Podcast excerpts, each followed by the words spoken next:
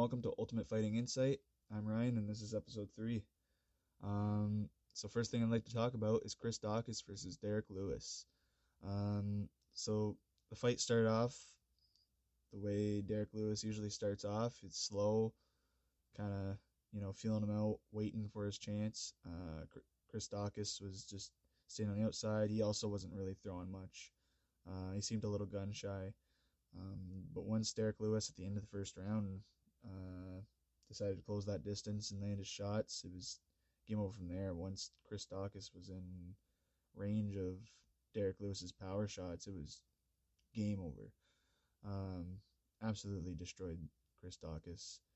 Um, I kind of wish that fight went on longer, but it is what it is. Like I said before, it came down to whoever can implement their game plan. Derrick Lewis got it done quite quickly. Uh, so good on him. Uh, what's next for Derrick Lewis, though? I'd say it's probably a uh, title shot. Um, if it's not a title shot, then definitely another top five contender. Um, Curtis Blaydes really isn't in the picture for that anymore, considering he's already beaten him twice. Um, Stipe Miocic could uh, could be a potential fight for Derrick Lewis in the future, um, but Derrick Lewis has already beaten Volkov once, which you know that fight could happen. And like I've already said, Blaydes, he's already beaten twice, and then he's just got to fight Stipe. But first, um, you know, we got to see who wins the Francis and Ciryl fight.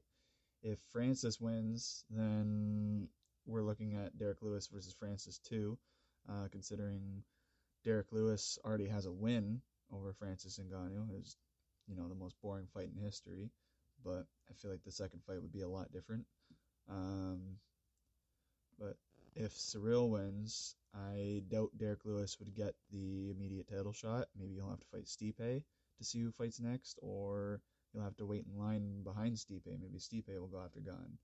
But you never know. It could be a close fight between Ngannou and Gane, and they might do a rematch regardless of the winner.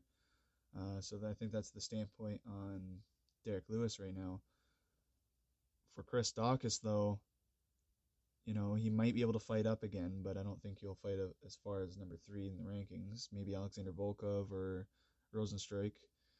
Um, or maybe even if he has to fight down, then it looks like Tom Aspinall is in that position, which that should be a crazy fight. You know, two of the top prospects of the heavyweight division going after each other early on. I think that'll make for a great contest. Now, for the co main event, uh, Stephen Thompson versus Belal Muhammad. Belal Muhammad, he dominated Stephen Thompson on the ground. Uh, I thought Stephen Thompson's speed and striking would be a bit too much for Belal, but Belal proved otherwise. And, uh, you know, it was a great fight for him. Uh, that moves him up a lot. Um, so, what's next for Belal? Could be potentially Vicente Luque or Leon Edwards, maybe even Masvidal, um, or even Gilbert Burns. You know, all those top five guys are open for him. Um, but I don't really see him. Uh, I don't see UFC putting Vicente Luque and Belal together though, because Vicente's already been in the top bit for a while uh, compared to Belal. So I feel like Vicente would probably get one of the top three guys first, and Belal somewhere around him, but that's what I think's next for Belal. And for Stephen Thompson, um, you know, now that he's down out of the top five, begs the question whether he can get back up there, whether or not he can get back to that title shot picture. Uh, if he had beaten Belal, then maybe he could have gotten back after a title shot, after another win. But uh, it looks like he's gonna have to do some work. You know, maybe a Neil Magny fight, Sean Brady, or uh, you know maybe Masvidal. You know, have another have a rematch with Masvidal. Um, but yeah, that's what I see for Stephen Thompson next. Now for the other fights that night, uh, we had Cub Swanson versus Darren Elkins. Uh, Cub Swanson was absolutely on point. His striking his uh, his range, his defense was all right. Uh, he had his hands pretty low, but I mean that didn't really pose a problem considering he you know, he absolutely destroyed Darren. Like, picked him apart. His combos were as crisp as I've ever seen them. Um, and you know, usually we see Darren Elkins survive those types of things, but man, was he rocked. He was falling all over the place when the when the ref stopped the fight. It was one of those, oh my god, why'd you stop it? And then Darren Elkins continues to stumble and fall over. It's like, oh, okay, that's why. It was it was uh, it was something else. Uh, maybe Cub Swanson now has a chance at going back into those uh, top guys again. Uh, we'll have to see. Only time will tell. Um, now, Gamrot beat Diego Ferreira in round two by TKO. Um, Ferreira verbally quitted. Um, I still don't know what the injury was, if it was an injury or if he was just getting beaten too much, because I did end up missing a lot of that first or a lot of that second round. Um, but that's what I got from it. Uh, Ricky Simon destroyed Assunção in the second round by knockout. Um, just a crisp, crisp uh, hook put him down. And he just beat him on the ground a little bit, and that was it. Assunção was out cold, and you know it's next for Assunção. I don't really know. You know he's been knocked out twice now within the last year and a bit, and uh, we'll see what happens with him. Um, and then Ricky Simon, now that he's ranked, you know, he could possibly make a jump into that uh, into that top ten very soon. Maybe he'll fight Pedro Munhoz, who just lost to to Dominick Cruz. Maybe his next fight will be even Frankie Edgar, which I think should be an amazing fight. Uh, both are wrestlers, both are, you know, solid boxers. So this should be a good fight. Um, but yeah, um, after all that being said, though, can't forget to talk about Tyron Woodley and Jake Paul. Um, you know, I thought Tyron Woodley might have been able to do something, but he, you know, he only had that moment in round three. You know, he landed a good combo and he could have done more with it, but he was basically constantly initiating a clinch with Jake Paul. Um, didn't really seem like he wanted to be in there much.